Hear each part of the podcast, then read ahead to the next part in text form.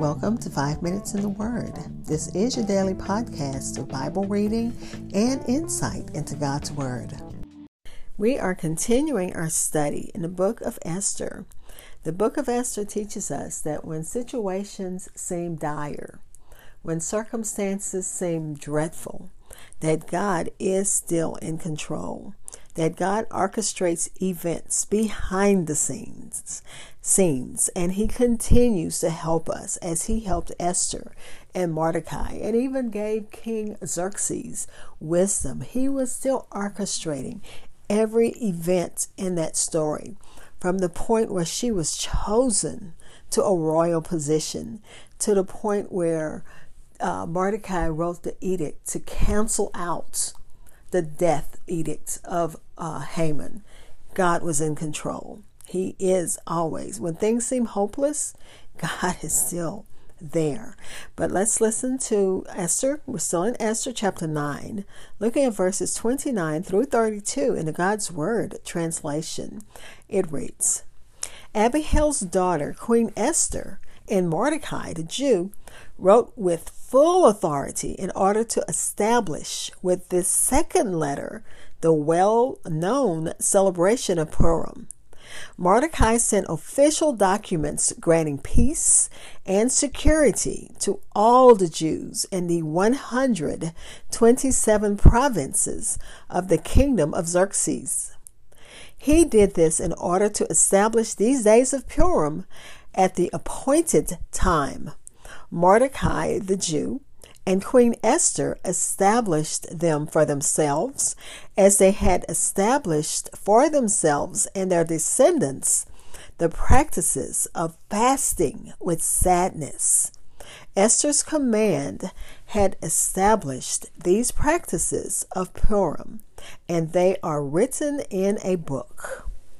That again was Esther chapter 9, verses 29 through 32 in the God's Word translation, which gives it a title The Festival of Purim, instituted by Esther and Mordecai. I'll be back with insights and we'll close with prayer.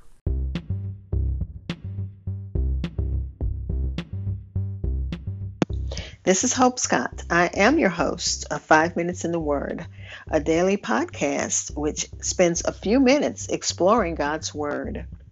Thanks for listening, subscribing, and following my podcast. You can find it on Spotify, Apple Podcasts, TuneIn Radio, iHeartRadio, Good Pods, or wherever you hear podcasts. Also, please like and follow Five Minutes in the Word on Facebook and Twitter. Again, this is Esther chapter 9, verses 29 through 32 in the God's Word translation. As I said on yesterday, Purim is one of the most popular Jewish feasts with its games and costumes and noises. And the book of Esther closes with Mordecai and Esther further confirming the holiday via a second letter. And it is also confirmed confirmed by means of Esther's office. So that makes it even more authentic. The precise content of the letter that Mordecai wrote about Purim could um, be meant to confirm for all Jewish people that the first letter was indeed authentic. And since Purim is the only Jewish holiday up to this point in Israel's history not dictated by the Torah, the Jewish people may have needed further instructions, further confirmation of its necessity.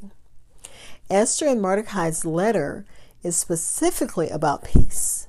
And that's in contrast to Haman's letter about battle, about brutal, uh, brutalization, about uh, annihilation. Their, their letter is specifically about peace and truth. They wanted to make sure, as they commemorate the um, holiday, that they remember about their own prayers and the answer that God gave in that he allowed uh, Mordecai to receive that seat second to the king. And in his position, Mordecai was able to write a new edict, edict to um, to cancel out the edict of Haman. So they, as they commemorate the uh, the holiday, they have to, you know, that's part of their truth, and also it's a matter of their fastings. Remember, uh, Esther called for a three day fast, and of course, when your life is in danger, you think about how dreary that is. So they're crying, and how God heard their cries. And uh, uh, Matthew Henry says, the more we, the more cries we offer up in our trouble, and the more prayers of deliverance, the more we are ob- obliged to be thankful to God for deliverance. And we just have to stop and think about the times when it seemed hopeless. Like we don't know how, again, how we made it over. And then we think, look at the, the deliverance and say, God is nobody but you nobody but you, God. And that's one of the old songs of uh, in the African American church. Nobody but you, God. Nobody but you. And that's what we think about as we look at things that God has brought us through. And I remember an illustration for, uh, by our Sunday school superintendent uh, back in the day, and she used like a weaving pattern to show going through something. So the pattern is still there, but you're weaving your way through. And that's how God is. He's taken us through those hard places, those solid places, those places where nothing can pass through but water or wind. And God is making us making that way straight for us, that path clear for us. So when we call upon him in a time of trouble, we know that God will hear us. Back to the notes. The modern Jews observed the 13th day the day appointed for their destruction as a fasting day. And that's part of the, uh, what is talked about in verse 31, where he says, peace and truth. So that fasting was part of their truth. They also, at the feast, read the whole story of Esther in the synagogue each day, which takes about an hour, and then they put up three prayers to God. In the first, they praise God for counting them worthy to attend his divine service. In the second, they thank him for the miraculous preservation of their ancestors. And in the third, they praise him that they have lived to observe another festival in uh, in memory of it of it. And even as we think about the three things that you know it's pointed out as to points of their prayers, that could be the points of our prayers. Praise God for counting us worthy to attend His divine service. Thank Him for miraculous preservation, and uh, especially of our ancestors and of us. And third, praise Him that we have lived to observe another festival in memory of things that God has brought us through. Let's pray. Father, we thank you as we come close to the end of the book of Esther. We thank you because we feel your presence in every scene, and we understand that you are the author of this entire story, just as you're the author of our lives. We thank you, God, for your hand, even when hidden, is behind the scenes, controlling obstacles, um, pitfalls, things that would bring us down things that would make people say, you know, count us out. You are in control. And Father, we thank you for that. Father, again, we pray for those who need you in a special way. Our hearts are still with the people in fighting the battle between the Ukrainians and the Russians. God, we're praying for for uh, both sides because I'm sure there are Russians who don't want to do this. I'm sure there are Ukrainians who are praying and asking for you to deliver them.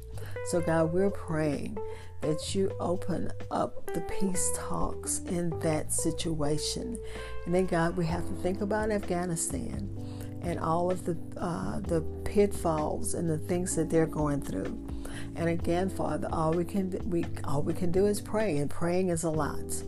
So, God, we pray for them. We pray that if they have not accepted your Son as their Savior, we pray that they open their hearts and accept Jesus Christ as their Lord and Savior. He doesn't ask for us to do anything but to trust Him. And that's what we do, Father, because we can't save ourselves.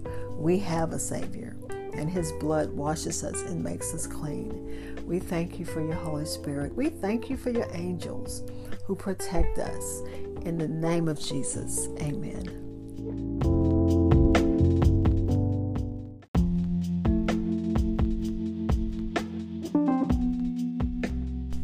Thank you for spending time in God's Word with me.